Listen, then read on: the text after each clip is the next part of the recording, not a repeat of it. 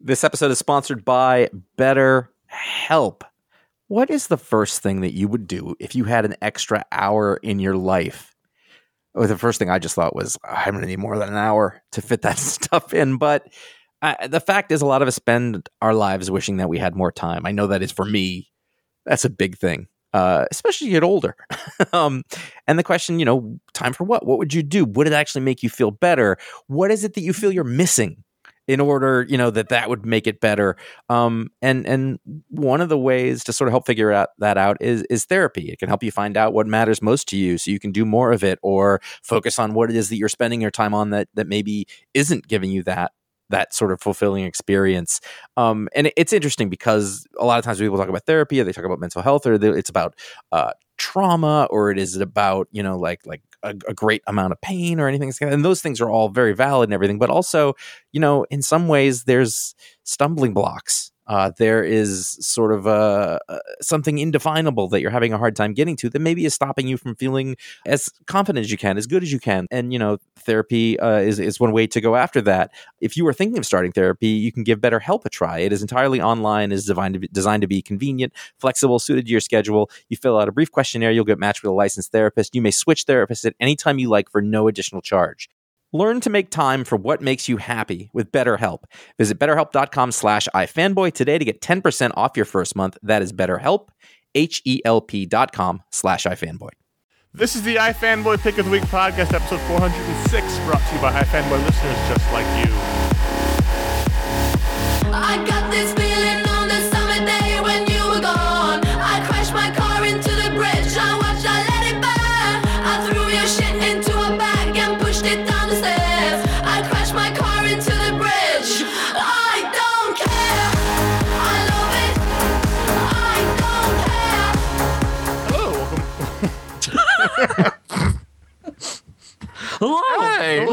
Welcome to the oh. Pick of the Week podcast, episode 400. Welcome to the Island of Misfit Toys. My name is Conor Kilpatrick, and joining me are Josh Flanagan. Hello. And the strangely bearded Paul Montgomery. Hello. We are iFanboy. We like comics. Every week we read a bunch of comics. One of us picks the best book they read. We call that the pick of the week. Wish I'd done that. We also talk about other books on the podcast, other books from the week, other topics of interest, emails and voicemails, and all kinds of fun and goofy nonsense. Before we get to the show, quick reminder and a warning. It's a spoiler-filled show. See, you haven't read the books? Come back. Pause the show. It's a lady. Everyone will be happier. We'll try not to spoil Breaking Bad, even though there's an email about it. Paul, you had to pick. Yes, I did. And I chose, and, and one of the things we're doing, we're, we're, we're saying it on the Twitter feed. So if you if you don't want to wait until Sunday, hopefully we'll say it earlier on the Twitters and the Facebook. Yes, a couple of you, there. some of you emailed in about it, um, and we I think we talked about doing it originally, but we just sort of forgot. Was that we're going to announce the pick when it's made on the on our social media so that you can follow along at home, and be ready. Some people, you know, if it's a surprise pick, then they have they don't have the book with them. So are we, are we going to start complaining about our lack of free time on social media as well? Maybe. No. I thought we do that. Okay. Don't we do that already? I'm good. I mean, that's what I've been using the account for almost okay. exclusively. And if you don't want to know until Sunday, if you want to forego that and enjoy the autoerotic asphyxiation kind of pleasure of not knowing and then knowing on Sunday, delaying that, that, that gratification, weird. yeah, you can just wait. You can just avoid Twitter entirely. So pick because this week. This. pick exactly. I'm, I'm going to forego social media uh, for four days a week. Uh, there are people to, out to, there. Yeah. Diehard fan. We ever we, and we love those guys. Yeah uh, all new X Men special number one by Mike Costa and Kris Anka. This I had no idea. I had no idea this was going to be a thing. This was that this was coming out. This was a nice, pleasant surprise. I saw it, uh, uh you know, up on Comixology. I said, "What do I read first? This or All New X Men number 17? And I was like, "I'll read All New X Men 17. This looks like it's unrelated." And I was right. And this is a thing. This sort of remember that all new X Men issue a little while before Battle of the Atom. It was a La, Fuente issue, mm-hmm. and it was all about uh, Jean and yes. uh, and Hank, and uh, and you know uh, hanging out in the garage, and the smooching, the smooching, right, and and the, the look of of absolute horror on Scott Summers' face on the cover. Make best covers of the nice, week. Yeah. Always nice. This feels like it. If you if you need it to fit somewhere, I think it fits right after that issue and sort of before Battle of the Atom. Um, also tonally it fits in there because it, it refers back to that. And this is the the the, the original uh, x-men um, unstuck in time or stuck in time however that phrase works. Um, and they're in the modern day and they're wandering around uh, in manhattan. And uh, i think it's kind of interesting that they're they're kind of overwhelmed by the hustle and bustle of uh, of times square but wasn't times square always like that Yes. and like wouldn't it, it was more have hookers. but I, th- I guess the thing is really that they're they're unused to people They should have been Um, s- surprised to not be stabbed or robbed. Exactly, Should, yeah. should have been. Well, they're being they're still very um, vague about when they're actually from. It doesn't matter. 60s, 80s, early 90s. They should have been surprised. They It wouldn't have been giant TV screens immediately but they would have been there. I mean, when did those big screens go up? In the '90s, at least, Yeah. right? But it's Yeah. like a but it's like a floating 15 years ago, would you say? Like that's the the age difference maybe Seems 15, 20 feels 15 right. 20 something in there. Either way, these people are having a much harder time with their time travel than the guy in Sleepy Hollow is, and that was 250 years. That's enough of my passive aggressive rant about that show. Continue. It's season 2. Yay. but they're they're you know like I can't believe people are just talking about anything on the phone right there in public. well, I, I think you would. You, then- it is that would be shocking to Sure, yes. walk. Everyone's glued to a screen on you know, and no one's you know looking at each other, which is weird. But Yeah, and that's sort of just like a subplot um, for uh, Scott and Jean because Scott's like, now I know what it feels like to be you with all the you know the stuff going on in your head and you can't really you know block it out and and uh, they're gonna go to the they're gonna go to the movies. Um, they're gonna see a movie and hopefully people will be quiet. And I was like, not in 2013 are people gonna be quiet in the movie theater? Um, so that's that plan might not work out for you. But ultimately, this is a big on showcase. Times Square. No, this is a big showcase for uh, for Hank and that that lovable, lovable lug, big gorilla shaped dude um, with a heart of gold and uh, a love for Anne, Sext- Anne Sexton and, and Sylvia Plath and stuff. And um, what I what I like about this issue ultimately is that it's a it feels like a great relationship comic, but then it's also got some really nice action in it. There's a great action sequence when an uh, an older version of um, Doctor Octopus uh, with his Elton John hair uh, comes out of the past sweet green pajamas. Exactly. And is and is and you know is wreaking havoc on the city and and um, this research center. And um, and then the superior spider-man shows up with the modern dr octopus in there. Of course only he, he's the only one who knows about that. And he's he fights alongside uh, the kids. And uh, there's some wonderful banter between them and uh, some wonderful use of of uh, all their powers together. Uh, and it shows that yeah dr octopus is pretty smart. And this is the first installment of a series of specials. Um, I don't know what all of the books involved are, but um, it's about this anachronistic uh, Doctor Octopus from the past, just causing causing some causing some destruction in the modern day. And uh, I just I just thought this was just really refreshing and fun and and light and effervescent, and uh, I enjoyed it. And it was just it was just a surprise because I, I didn't know to expect this, and I opened it up, and it's you know think of all new X Men is it's it's a Bendis thing, and uh, this was not Bendis, but I think it was a very good use of these characters. Which, when we first heard about it, you know, that's kind of a weird idea. They're going to bring the the original X Men forward, and And and they're going to be gonna do with around forever. right, and they're doing some really cool stuff with them. Um, I could I could I could watch uh, I could watch Kris Anka's old Doctor Octopus Yes. forever. yeah, Just fat, spitting mad, angry haircut. Like just the the rage sort of comes through. It just looks like having a lot of fun Chipmunk with the cheeks. uh, yeah, just having a ton of fun with the pencils on it. hmm When Spider Man showed up, I was like, "Is that Miles? What's going on with that outfit? Is that a thing?" that's the That's new the Superior, Spider-Man. yeah. I, I haven't. I haven't. In the past couple of months, he's he's got a new costume. Doc Ock.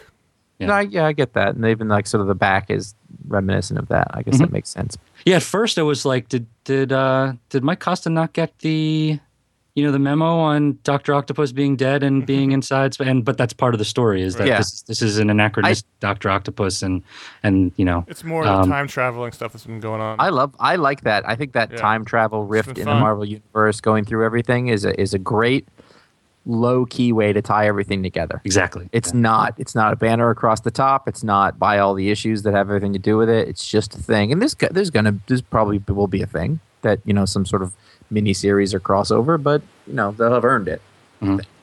and you can really overdo the you know oh my stars and garters thing, but uh, the reaction shot of of Hank with the oh my stars and garters when he's talking up this girl quite wonderful. I think I think the Kris Anka Kris Anka art is is a big part of this, and seeing seeing Hank bounding around and the extreme anatomy is I thought was really great, and um, yeah, able to do some really expressive like you know teens hanging out talking to each other, and as just as well as these fights, and it's I think it's it's a whole package. Yeah, you're right. It did feel very much sort of like an indie romance comic, you know, even though you had old school Marvel characters in it. It had a very different tone. Yeah, which was fun. So often when they do, you know, play to you know Marvel's roots in romance comics, relationship stuff from years and years and years and years and years ago, it's as a pastiche. Mm-hmm. It's as we're going to make this retro, and we're going to make it like we're really going to Millie Millie the model it up, right, uh, or Archie it up and this was just they played it straight. This is what this is. This is a this is a you know a, a story about uh, teens and hormones and without going you know oh. overboard. But let's also let's uh, the, the cover is is kind of misleading. Yes, it, it, very yeah it is. I mean, like if you looked at that cover and you're like, sweet, you bought that, you brought it home, you're like, what is this crap? You know, like there's got to be dudes out there who did that. I don't care, but it really doesn't like just looking at the cover doesn't give you any clue as to what's going on in there. Actually, no, and, I, and if you hadn't if you hadn't made it a pick, I wouldn't have read it. You know, mm-hmm. mm-hmm. just based on that. I mean, I, I, I love the characters and I'm enjoying their time in the, in the X Men books, but I would have just stuck to the main one. Not yeah, this was this was a Same. situation. Yeah, it was a situation where you know I have the pick this week. I want I I think you'll probably agree with me. I would get a little bit more adventurous when it's you know my week and I'll look around a little bit more than I might sure. otherwise. And so I was like, oh, I've really been, you know, loving these characters, and you know, maybe this isn't a Battle of the Atom thing. And it turns out, you know, Battle of the Atom, that you know, all new X Men number seventeen, that was the pick until I read this. Mm-hmm. I think it's just a, I think it's a great cast of characters, and uh, both of these writers did really well with them this week. Well, let's talk about that issue, which was the what chapter is it? Here? Oh God, six, five. Um, I'm trying to scroll to the front. Okay, so chapter, chapter six. There you uh, go. Battle of the Atom, Bendis and Immonen. I'm still loving the story. I love the flash forwards, the flashbacks. I love all the crazy time travel. I love that there's now President Dazzler, another group of X Men from the future. I just it just gets, and you want to say wacky because that's not really the tone of it, but it is funny. But it's I do love that they just keep piling on the teams. That's you know, that's sort of the thing is that I should have expected it but it's like a further wrinkle in time in that it's not just about the group of the X Men from the past, the all new X Men, and then the modern X Men, which is you know the um, you know Wolverine and Cyclops on either side of that schism, um, and then the future X Men involving the um, the Lady Xorn, yep. uh, which is actually not modern. It's it's it's it's, it's it, past Jean Grey, past, aged in the future. It's weird. Yeah. How the, they they described I think they described it in uh, in Jason Aaron's book last week where it's like it's old old, old young Jean or something like that. yeah. yeah. So and th- and that's that's kind of fun. But now but now we have this other group and it's like we're the real future X-Men and you've got Jubilee going by the name Wolverine. Yeah. You've got there's, Colossus. There's a, there's a, line for that. That makes sense. Colossus's sweet mustache. Sweet mustache. That's the, literally the only comment I had about this book. and I'm not. I don't mean to be reductive about it, but the only th- I came out of it, I was like, yeah, Iceman's rad, but Colossus is, is sweet with that mustache. the Motorhead mustache. End of story. Um, no, and you know, well, you know, analysis talk, over. So no, I, am done. I'm out. Tell me when you're done. Come on, Iceman is a wizard. That's I like. Sir, I do Sir like Bobby. That's do, pretty cool. I do like the constant variations in Iceman and how much it freaks out the young one, uh, young past Iceman. Is that every time he turns around, there's a different version of him. So the original future Iceman was like it's the, they keep calling it like the Ice Hulk. Yeah. So you got and, Ice Gandalf and Ice Hulk, and Ice Gandalf is the real Iceman. It tells we confirms our suspicion that Ice Hulk is basically one of those constructs um, that he can apparently create now and sort of aged or uh, sort of like sentient. a like a golem of himself of his own powers, right? Which he's been doing over in the Wolverine X Men book. So uh, they're really playing really well with in continuity and with the crazy time travel aspects of it, and they're making it lots of fun. Um, and I'm really enjoying the heck out of everything. Everything. Ha- what do you think Young Iceman thinks of that sweet mustache?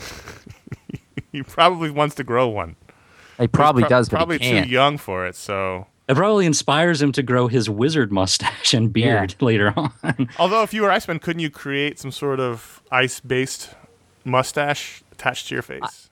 I bet there's a there's It'd some be sort of- snow, I think. yeah. there's there's a there's a way that doesn't work. It's Right. just it's not completely foolproof. Then you need to earn that mustache, and then biology, nature knows. I really kind of want to shave my face into that mustache.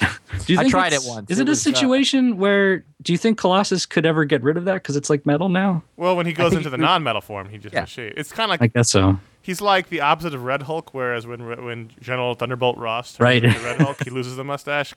Colossus says, "Fuck that. We keep it in Russia. we keep our mustaches." I'm just thinking back on that Red Hulk page, and it was Hardman, right? Yes. And they were show, showing like you you there's like a panel missing. Yeah. I can't help but think uh, we had a little something to do with that in some small way. Yeah. I think it was Somewhere the we general need to s- outcry about the mustache was just sort of Yeah, but I want to take credit. Okay, go ahead. I do like I like all the different versions of Beast. I like the different versions of Iceman. I like I like I just like that everybody's colliding in this giant sort of royal rumble of tr- time travelers, and it's fun. I always enjoy time traveling stories, and and the the, the good they're not taking it too crazily serious. You know, they're I think they're acknowledging the sort of goofy aspect of having all these different teams together, and so I think that's what makes it so enjoyable. Mhm. Now, this is going to be a controversial statement, but I'm going to make it. Oh. I want Greg Rucka to stop doing Lazarus, despite what Josh, you know, threatening everyone's life for, so that he can write the novel of the backstory. I'll Because it. the backstory in in the in they're talking about Lazarus number four, and the backstory he puts into the letters column where he, you know, describes how that world got to this point, is utterly fascinating to me, and I I, I want to read that story. I want to read the prose novel version of it. I don't want to read the comic version. I want the deep prose novel version of that. I, I, it's gonna exist, and you know it is. Yeah. Like, there's no way he doesn't do it. I, I just Because I need him can't to, I need him to do it. I love the Yeah. comic. I'm really enjoying it, but I, I just get I get so excited to read the next part of that history because it's so it's sort of like it's in his wheelhouse and my wheelhouse.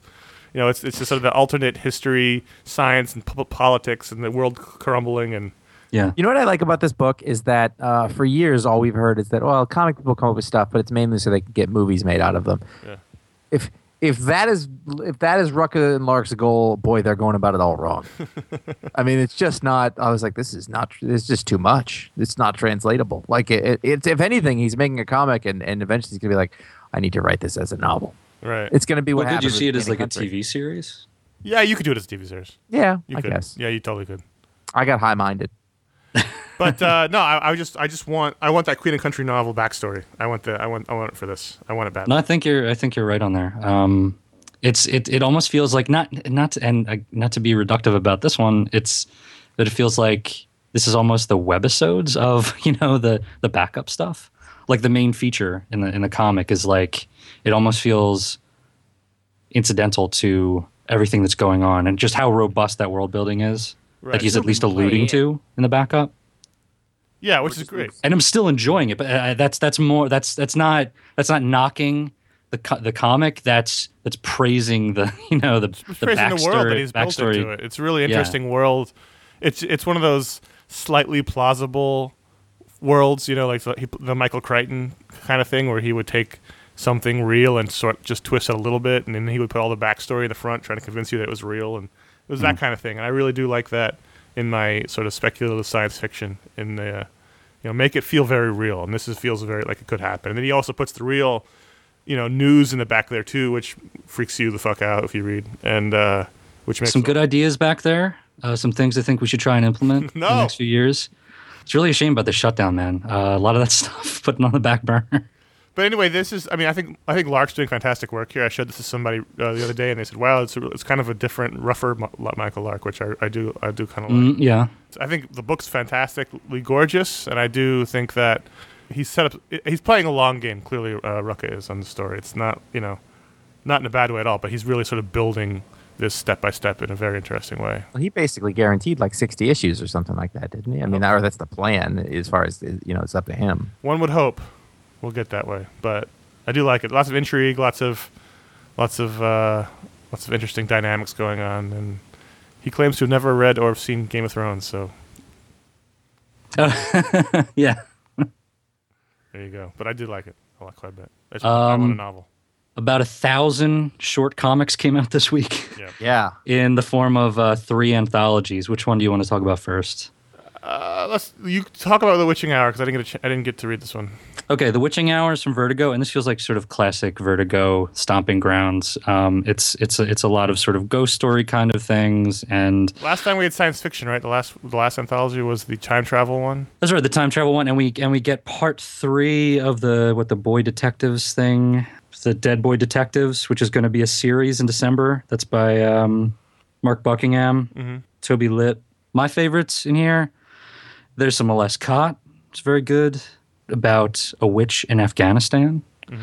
There is, and in, in modern Afghanistan and the war and everything. There's a great story in here uh, by Matthew Sturges, artist Shawn McManus, and it's if Arthur Miller and uh, Marilyn Monroe lived in a world where the occult was, you know, real, like where magic was real, but it was frowned upon, and then they created a spell to stop magic from existing, and in that vacuum, uh, the blacklist and and all of those witch hunts form. And so I think a, a really fun way to, to to look at back look back at that period, which is always fascinating. There's a Cliff Chiang story in here. there is a Cliff Chiang story in here. My, my new favorite artist name is in this. Gerhard Human. That's a cool It's name. like a homunculus name. It's Yeah, no, Ge- Gerhard trying to- Human has, has rocketed up the Wade von Grawbadger That's the Memorial kind of name that like an alien picks for himself to try to blend in. Yeah. You know, like the Coneheads.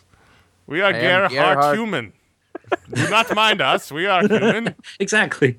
It's an awesome name. I don't think I'm making fun of Cliff him. Chiang uh, and writer Brett Lewis did a, a story called Mars to Stay, and it's about a reality show set in space. And it's actually it's actually perfect timing for this with the shutdown because they decided we don't uh, we got this reality show and you guys are up on Mars. Um, and even though we've got all the sponsors and everything, we uh, we have no funding anymore. So good luck to you guys up there. We're we're turning off the cameras. Um, enjoy yourselves, and it's it's the slow descent of what happens when you know Earth abandons uh, the colony on Mars.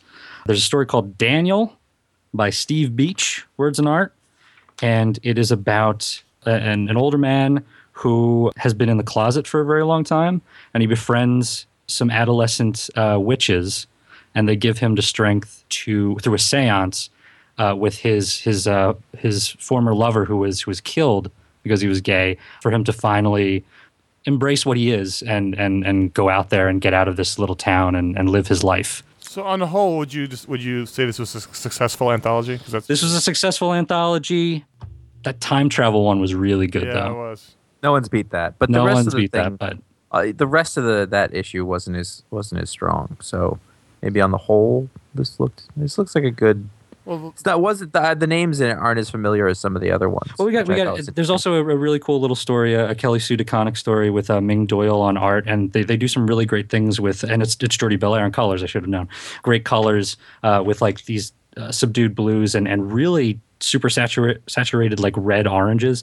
And it's about a woman who has a spider like crawled into her ear and then got into her uh, brain. No, no, Yeah. no, no, no, no, none of the. No, no, no, Stop no. Talking. enough. Stop That's talking. enough. So, anyways. No, no more. Some some some great stuff in time for Halloween. Uh, I really enjoyed that one. The, the CBLDF Liberty Annual came out this week. Uh, it's one of those uh, CBLDF fundraiser books that gets rotated through the publishers. This year was Image Comics, and I, I, I liked it. The only, I mean, the problem with this annual is the one I have every year is that it gets kind of knock you over the heady. Yes. You know, it gets it gets a little repetitive. Um, I mean, it's all good, it's it's good information. It's all good messages. It's all about you know free speech and First Amendment rights, and and no one no one is going to say that's bad, but it does get a little repetitive. In And no one reading it is like, I didn't I never thought about this. right. Um, Does Scott Allie always edit these? I thought that was interesting because you know it's image and I feel like, see, the thing is, I guess they rotate, It's- but who else has ever done it besides collaborative- Image and Dark Horse? yeah okay. I think the two of them rotate it, but um, So yeah, there's a lot of yeah knock over the head. This is you know censorship is horrible, um, which it is. But some some of the stronger ones. There's a Gabe Hardman, uh, Corinna Bechko story, The Shoot, and it's about patent riders. yeah, the the thugs that Edison was sent out to shut down the movie movie shoots. Yeah, And it's got it's got Gabe Hardman drawing horses, which is always a good thing. I like the Corben story. This is a horror story about the DA trying to shut down a cartoonist. Not many more stood out to me. I mean, it was it was good. There was all there was What some was quality this stuff in there, towards but, the end? What was but, that? uh, I like I like the one. It's Josh Williamson, Mm-hmm. and it's a very it's a very cute one, and it's it's about what it, it says. It's what if Wertham was right, and it's Oh, right, that one, a couple of little kids in the woods, and they're they you know uh, their hobby is finding playboys and going through them and saying, are those real? Are those real? I don't think those are real. I can see the scars, but then they find comic books. And it's like they've never heard of Superman before, and they're finally reading about Superman. And the parents flip out when they discover that their kids are reading comics. And uh, the kids start goes on a rampage and starts killing everybody. Rampage. Yeah, no, that was good. I mean, there's a couple of them I find myself just sort of flipping through towards the end once I got to the. Hack Slash one was pretty funny, and it's it's a neat concept at least in that it's it's about um all those redacteds like the black bars and stuff, and so there's black bars over over naughty bits and black bars over naughty words, and um there I guess the the villain is all about um, redacting things, and and so the hacks hack slash crew have to go after him. Um, but yeah, it's all in service to that that concept of freedom of speech, and it's a little over the top, a little on the nose. Yeah. We also had Batman in black and white number two, uh, which for me was all about the uh, entirely creepy Rafael Grampá Joker story. God, yeah. Which I mean, the way he drew it, the Joker was the, sort of the Joker of your nightmares, and it was. It took me a couple of panels to realize that the big mouth was painted on his face, and he had a little mouth in the middle of it, which Yeah. somehow made it even creepier. Yeah. Like if you just had a giant tooth-filled mouth, that's one thing. But then I, the little tiny mouth in the middle made it just weird and creepy. Well, it's like regular mouths or regular clowns, right? right, but just it just made it weirder. I like that one a lot. It was it's good. We don't see Rafael Grampá nearly enough. Like he always pops I up, and it's like I don't like a sketch understand why he's not a superstar other than I don't know. It's he should be. It should be like a big deal Yeah. every time he draws a thing. yeah, I've spoken. Yeah. No, it was good. It was good. I, I thought uh, the first one was stronger. Obviously, it was pick of the week, but this was also still pretty good. Yeah. I'm enjoying this this anthology. Let's a quick break to remind you how you can help the show. If you are uh, listening and a fan and want to find out how you can help us continue to go on, you can go to ifanboy.com slash Amazon. This is the first method. Uh, make all your p- Amazon purchases through that link. Just copy that and paste it into your toolbar or wherever you go to Amazon and never think about it again. We get a little piece of the sale you make through Amazon, which is slowly subsuming our entire lives. Someone was just talking today about buying groceries through them, and soon they'll just be feeding us intravenously through tubes, through Amazon tubes. And then uh, the other way you can help us is memberships. We have ins- reinstituted the membership program, which we brought back a couple weeks ago. We've been neglecting to mention it. Go to ifanboy.com, uh, and there's a little button to, the, on the toolbar that says support the iFanboy, and you can sign up for a membership, $3 a month or $30 a year. We, we drop the price down, and uh, you can help us out that way too. That's a really great way to help us directly, help us pay for all the stuff we got to pay for, and keep the lights on. And we really appreciate everyone who has taken either method to help us out. We, we couldn't do without you.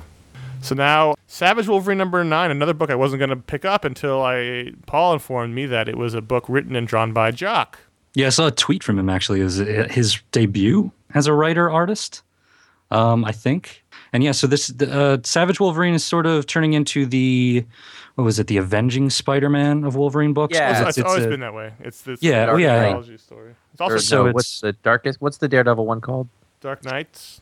Dark Knights. Yeah, I said it out loud and I was like, that doesn't sound right. Right. Yeah. I always second guess myself whenever I see it. I was like, no, that's another character. Um, anyways, Jock writing and drawing, and I love that he just throws you right into it. Um, I, Yeah. don't, I don't know how long the story is. There, it's. I mean, definitely carries over into next month, but I don't know how much longer after that. But it's Wolverine is like going into free fall from a satellite onto an alien planet, and I was like, is this like Planet Wolverine or something like that? And um, and he he meets a kid down there who is like him in certain ways. I don't entirely know where it's going, but it's. I think it's him. You think it's him? Yeah, I think there's a time travel space thing going on. I don't know.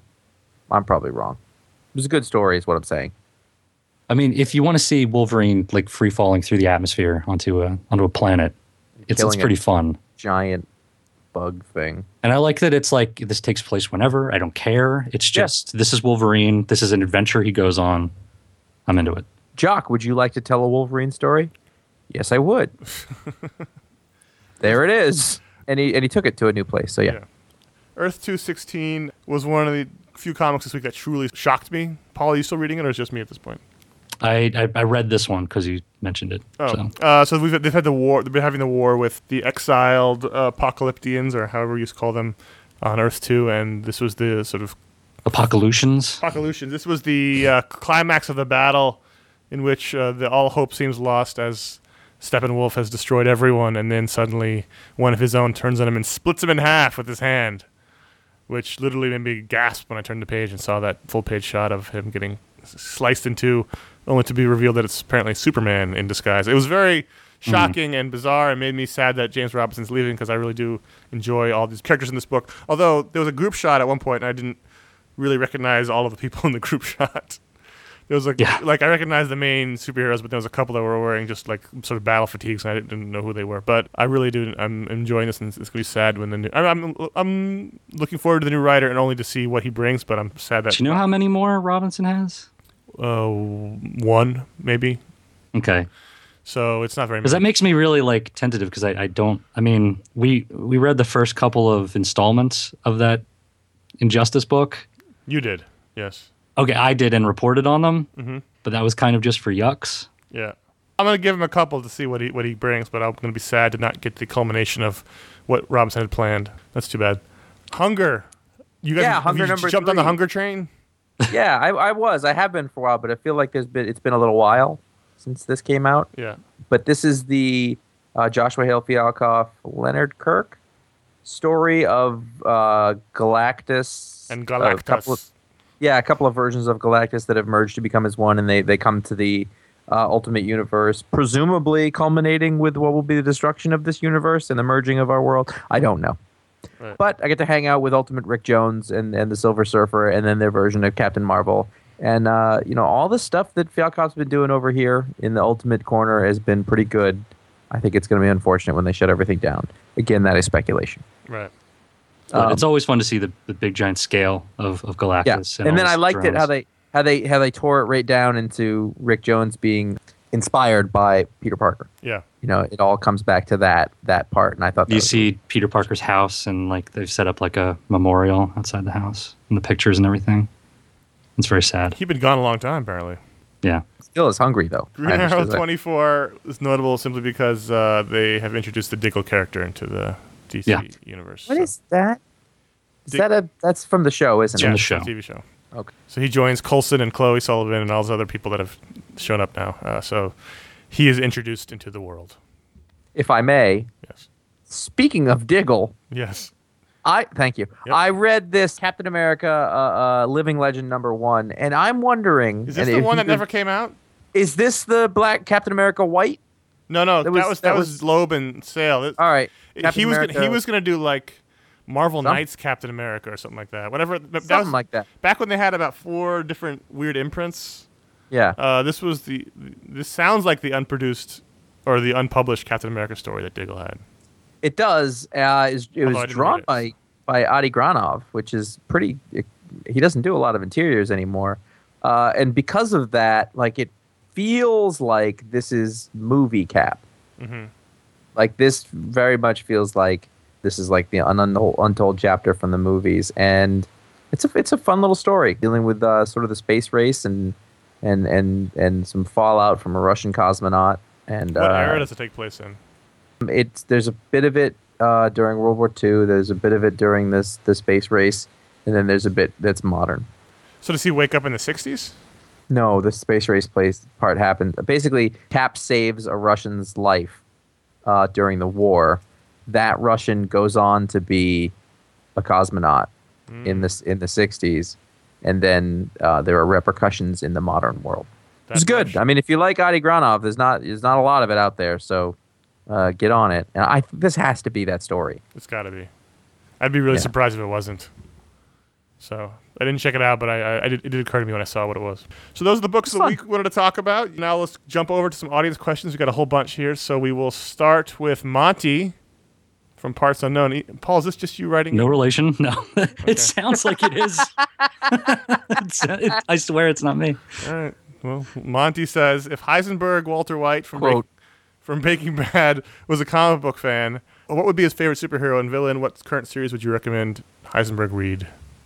So Walter White, Heisenberg was the main character in Breaking Bad that just ended last week. In case you, and we're not going to spoil anything. We're Right. not going to say what happened. We're just I'm just going to speak to the character that you see in you know like season one, I guess. And um, I mean, it's so easy to just give him science books, right? Because he's a scientist.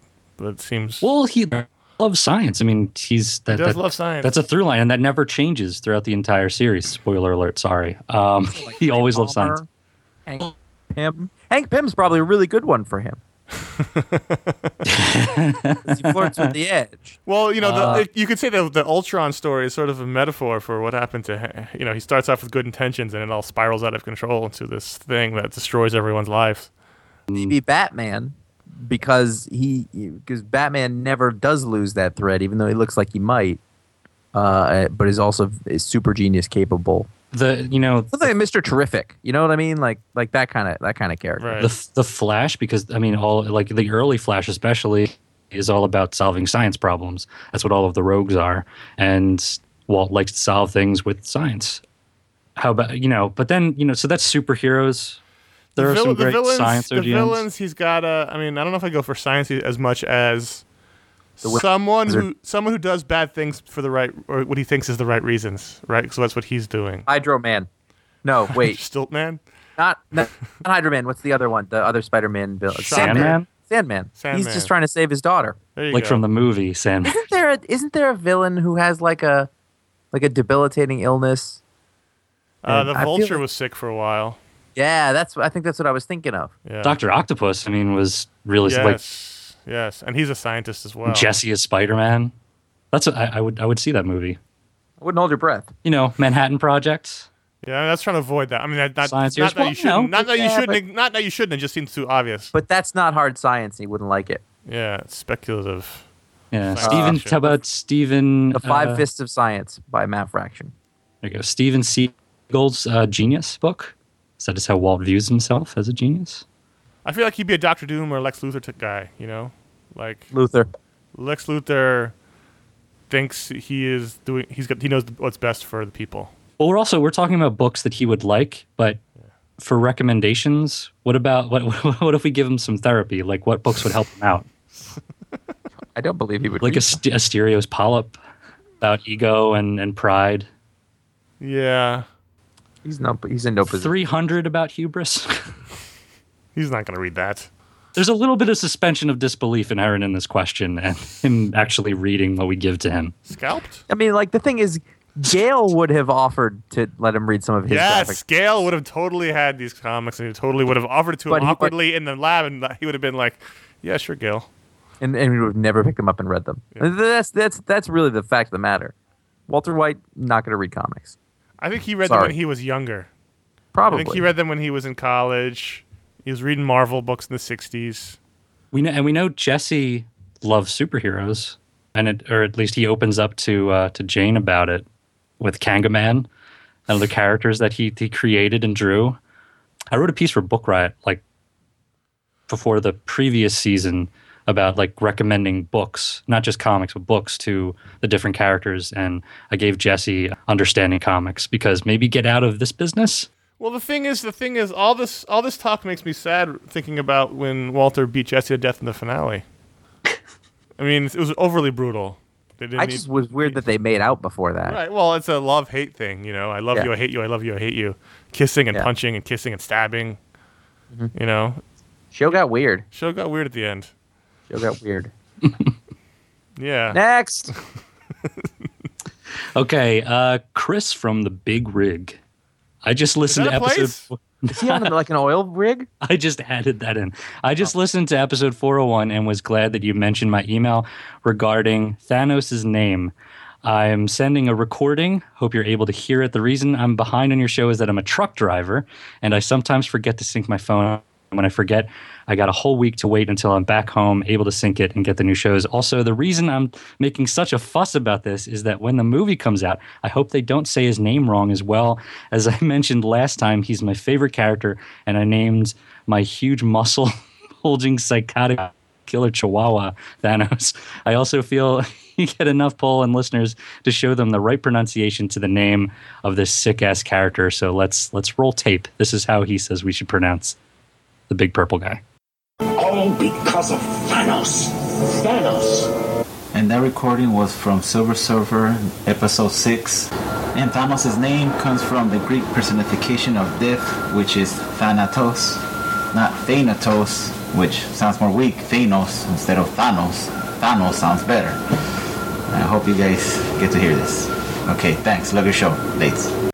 Now I respect Chris's sending us in, and I respect his strong feelings on this. He clearly loves the character, but I've always said Thanos, and therefore it's always going to come out of my mouth as Thanos, just because it's been 30 years of reading It's- comics. it's- It's really difficult to get Conor to not pronounce something the way that he wants to pronounce it. no, I mean it's like anything, you know. It's like Martian Manhunter, I think we just recently worked on you, it. when you when you live somewhere for a long time, they change a street name. You Yeah. know, it's just you know the there's the Triborough Bridge in New York, which Sure, it's the RFK RFK Bridge. Bridge. You know, Sure. it's just like it's Sure. It's what you've done are known for decades, and it's and it, you're just have a hard time changing. Now, when the, if the movie comes out and it's everywhere, and people are talking about it, and you know, it, I may start to, it may help, but for now, my brain's going to go to Thanos. Well, here's the thing: if it's based on a Greek uh, Greek god pronunciation, who knows how they actually said it? And I bet there were people who said those names differently in Greece or whatever. The only the the authority on it for me, as far as I'm concerned, would be if we were to find out what Jim Starlin thought, mm-hmm. And he was he would be able to lay the smack down. Anything that comes after that doesn't matter. Yeah. That would be the thing. I respect. I, respect that you know you're going to the roots of it, and yeah, Thanatos and, and stuff like that instead of Thanos. Um, I think Thanos sounds stronger to me just because it has a hard A in it. Yeah. But I'll respect that, and you know, I, I'm not called to say it out loud all that often, so I hope I'm not ruining it for for Chris and anyone else. The thing about the thing about Thanos is Josh. He doesn't like you know the way you walk your dog. He's uh, Thanos. You know that sounds right if you say it like that. Yeah. I lived in a very Greek neighborhood, and I got to say, if I was talking like them, I'm go with Thanos. Thanos. Yeah, it's, Thanos. it's it makes a point. I love I love that he named his He doesn't dog want after to the walk. character. love that there's a Chihuahua out there that is named Thanos. It's wonderful. Yeah. And a lot more people are going to get that joke eventually. Yeah. Because right now, it's a low audience. I You just re- sneak him into the I just re- theater. I just rewatched the Avengers a couple like last week, and I really a enjoyed it, and b was just really excited to to see more th- more Thanos. Thanos. So do we think that's going to be Avengers three? thought it was gonna be Guardians of the Galaxy. Well, yeah, oh yeah, next. I mean, but like his he's going to be like off in the shadows still. I think they're they're still going to be. I don't Develop- know. I just enjoyed it and want to see more. That's my point. I'm excited too. Brian from San Antonio, Texas, says after devouring this A Song of Fire and Ice, that was two direct articles in a row. After devouring the A Song of Fire and Ice books a few months back, I've noticed my life has a distinct lack of fantasy comics. I know that there were a few noticeable examples in recent years, like Mike Carey's Lucifer, Jason Aaron's Thor, and James Stokoe's underrated Orc Stain. Beyond those few titles, every fantasy comic that I can think of is usually some form of urban fantasy. So where can a guy go to scratch the epic fantasy itch while still reading a book with pretty pictures and word balloons? Balloons. Mouse Guard. Cerebus. Read Cerebus. It'll take you See, the thing is, like, if you think like straight up epic fantasy, yeah. I don't think is that typical. It's not a For- popular for genre in comics. comics, It's- right now. It's more for younger readers. Um, there's so, so stuff like Mouse Guard and um, Spera uh, from Archaia by Josh Tierney and a whole bunch of different artists. It's it's a web comic, and then they've put them. There's two hardcovers out, and I really recommend those. And it's it's two female characters, and it's two different, like the sort of Disney princess version, and then the and then the other princess who is the more like the traditional knight male kind of role, and it's it's all different kinds of artists. Uh, I would recommend that. I, I miss Orc Stain. I love that book. I wouldn't say it's underrated. It was under. It was it was very it was very highly rated in, in the critical community. It just wasn't very pur- purchased in the fan community. Yeah. Um, so are we, are we just are we how are we defining fantasy?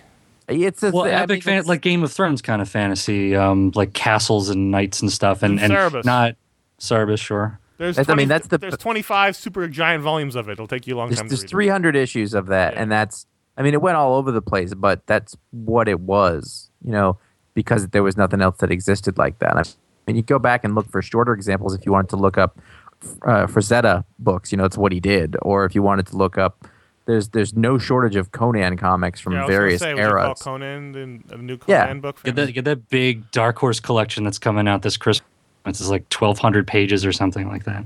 But you know, the thing about you know the the George R. R. Martin books is they're a little bit of a, a hybrid, you know, in terms of, you know, they've got the swords and dragons and things like that, but there's also a massive soap opera element to it.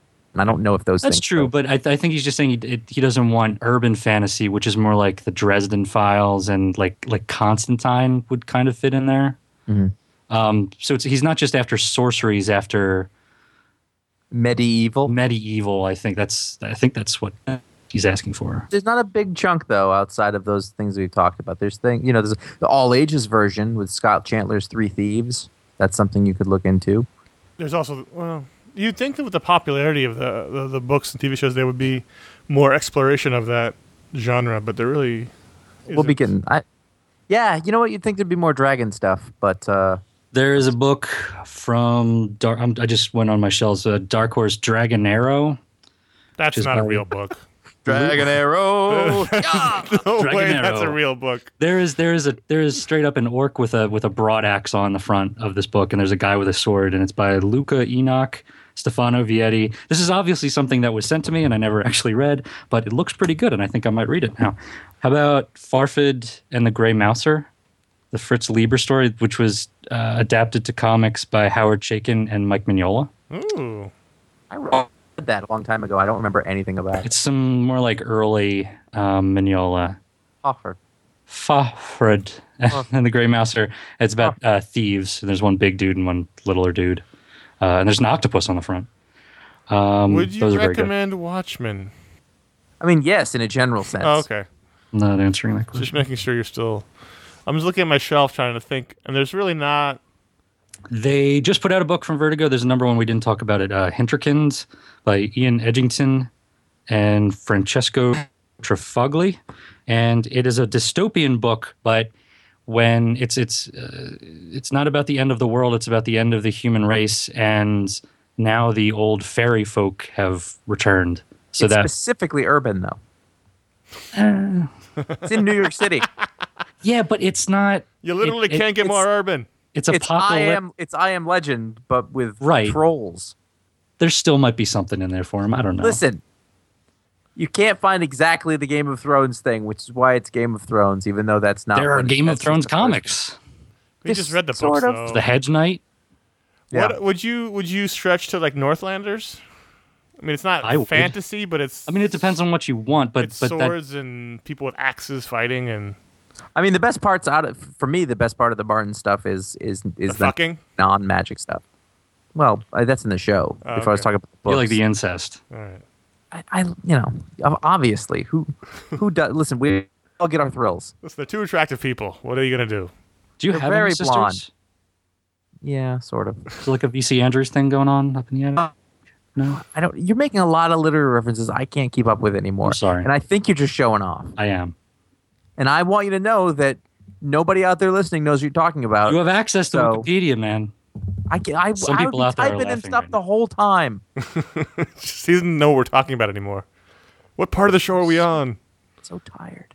So, those are The new uh, tired is the new hot. So Brian, those are the suggestions. Uh, we had a lot of them in there. No, I don't think there's anything exactly what you're looking for currently being published. I could be wrong. If you if if you know something we don't know about, please uh, go to the comment section. I'm sure there's Yeah, let us know in the comments because I'd Yeah, like to read some. Not of that necessarily stuff. You, don't know if it's any Brian, since you would know, you wouldn't need to write the right answer. But question. But if you know, listener out there, uh, go to the comment section. Tell us what's being produced in fantasy, non-urban fantasy right now, which means non-New York. Epic fantasy. Let us know. That's in the post New York. There's no such thing as post New York. In New York, they were walking between cars. The cars didn't work. in Central Park. It's still an obstacle. They went to the bridge. Which bridge, Which- Josh? Triborough. I think they called it the no, they called it the Queensboro Bridge. They went to 59th Oh, Street that's Bridge. the Ed, Ed Koch Bridge now. See, they've all got new names, but no one Wait, calls they them changed that one? Yes, it's the Ed Koch Bridge. that has three names now, exactly. They got bows and arrows and stuff. and and and still the Kosciuszko stands, a monument to modern Inefficiency. inefficiency. Awful. Oh God. I don't think people like it when we get really regional. I don't give a fuck. I drove on that bridge four times a day at one point for many years. Conor, Conor lived. I shit you not. Conor lived between seven and eight miles away from me, and there were times where it took me three hours to drive to or from him to to where I lived. Three hours. It's not good urban planning. Who we got to blame for that? Moses. Robert Moses. Bone is fantasy. Bone is fantasy. Yeah, Bone is a great example. See, we knew if Josh and I vamped for long enough, Paul, you would find another answer. Hinterkind still counts. A unicorn gets its head blown off in this book. But is it in an urban setting? Spoiler. Yes. Contact at ifanboy.com is where you write us. 888 fanboys 326 2697 is where you call us to get Elf your Quest. questions on the show. You know what? We we are no experts on this. None of us. You know, I'm Fantasy, sure there are fantasy books. is not a I'm googling shit right genre now. I'm for- just that's that's why we're trying have to a be show. helpful. So we're gonna write us and we'll Google some shit. So we Grimm's got, fairy tales. We order right. you a pizza. all right, enough. All right, so we got a couple of shows, other shows that came out this week. Just mentioned last time, Paul and I did an Agents of Shield show that's still on there, still relevant. There's only been a couple of episodes. Check it out. I enjoyed the second episode much more than I enjoyed the first episode. As did of the I. show. Paul finally got to put out his Booksplode show. Tell us about Yeah, we have a booksplode slash talksplode uh, with Scott Snyder talking about Batman Year 100 and how it influences his work and continues to influence his work on uh, Batman Zero Year. Um, so that's fun. And uh, Uh, Fuzzy Typewriter, you wrapped up your Breaking Bad recap. Not yet. Not yet. We're doing an epilogue show. How long some- can we squeeze the juice out of this There's lemon? I have one more, and I did one on the finale, and uh, David Accampo and my friend Jay Stringer did their own one, and so there's a lot of Breaking Bad. There's a lot to talk about. It's a, this is a monumental, you know, thing. What's your favorite show of all time? Um, I think it's the most consistent of my favorite shows. Like I love West Wing, but I can't say that West Wing sticks the landing entirely, I'm even though it gets out. good by the end. I'm almost out of season five. It's it's just the forest for the trees, man. The The Wire doesn't stick the landing. You know, like season Yes. five is rough. So, That's not their fault. and but they I, lost they lost three episodes. Anyway. Yeah. Sorry. oh, the final episode of The Wire is really good, though. No, their final season montage is always yeah, fantastic. yes. yeah, right, yeah, yeah. But Um, I think if they'd had those three other episodes in that season, then you wouldn't be saying that. I think it was really difficult to watch everything that that McNulty did. I'm not saying that it's horrible. I just I'm just just saying that it's it now? not okay. It's fine. I just I need to get it out because on anybody else's scale, that's a that's a bunch of great TV. But just it came after season four, which is along with Justified season two, the finest uh, season of television ever produced. Yes, make the noise that Snoop makes. Wait, oh, It creeps you out. Yerp, yep, yerp. yep, yep, yep. um, I was on a podcast. Oh, yes, you were. I was on the Nerd Geek Dork podcast. I've, I've been meaning to talk to them about that name too. You made that Um, up. No, we talked about Jaws, and we talked about Jaws with so many people in for so long that they had to make it into two episodes. So It's your first time watching it? Part one came out this week. I listened to it this week. It was it was very enjoyable. Josh dominates the conversation, as Josh tends to do.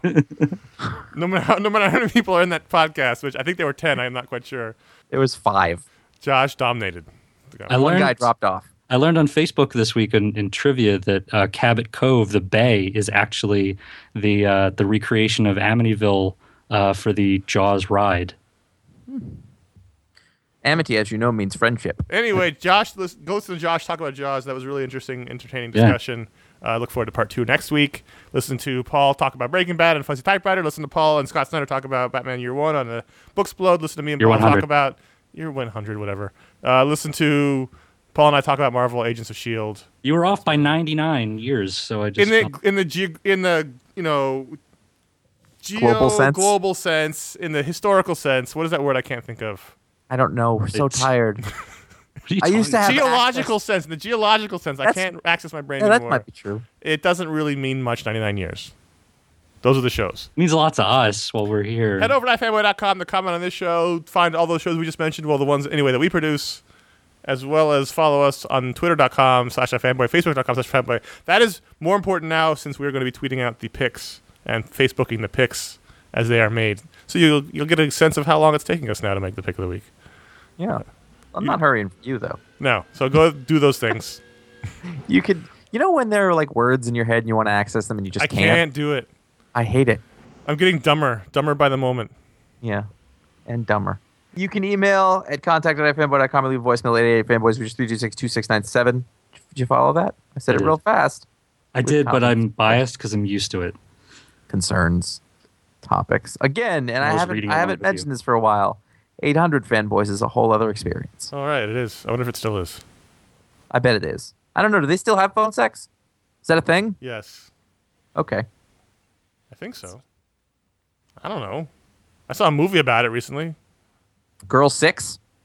No, it was a- John Locke used it all right. before Yeah, but the that Island. was That was a while ago. yeah. It's like 2005. Listen, Paul, finish it up. If you dig us, write us a review on iTunes, or better yet, tell your friends about us. Introduce your mom to podcasts. Spread it all around, Ew. all around. The show is weird. It is Look, weird. there's no, there's no Seemed like- denying it. We can only apologize. I'm not It got, sorry. it got weird. It got weird early. It just stayed weird the whole time. Uh, they're, they're sick. They want it. Jesus. They keep tuning in. you freaks. You might not like it, but you take it every time. Anyway, you know, sometimes the show will get weird. That's just the way it goes. It's been a long week. That's it for this week. I'm Conor. I'm Paul. Y'all know my name. How I earn a living. Is it Sharkin? Sharking. Talking about going down the pond, catching bluegills, Tommy Cox. Tommy Cods. Cox. Cox. Cox. No, it's not. Tommy Cox. No, it's not. It's Tommy Cods. You might be right, but I don't care. He says Cox. No, he doesn't. That whole scene is the most ridiculous scene in the movie. Wait, no, not that one. The one when he's in his when he's when he's in his cabin. Yes. Man, that one documentary told us all about Netley. It was great. I'm googling Tommy Cods. I think I think Paul's right. Oh, it is a Tommy Cod. Because a cod is a fish. Cock's not a fish. For 35 years, I've been saying Tommy Cox. Yeah, I was I was, and also you know like he's just he's he's jabbering semen nonsense. Somebody, somebody call in with the pronunciation of, of Tommy Cox. Semen's nonsense. Also, if you Google Tommy Cox, uh, yeah, I think, I think that's a Stephen King novel. Tommy Cockers. goodbye, everybody. different road. I'm in the Milky Way. You want me down on Earth, but I am up in space. You're so damn hard to please. We gotta kill this switch. You're from the 70s, but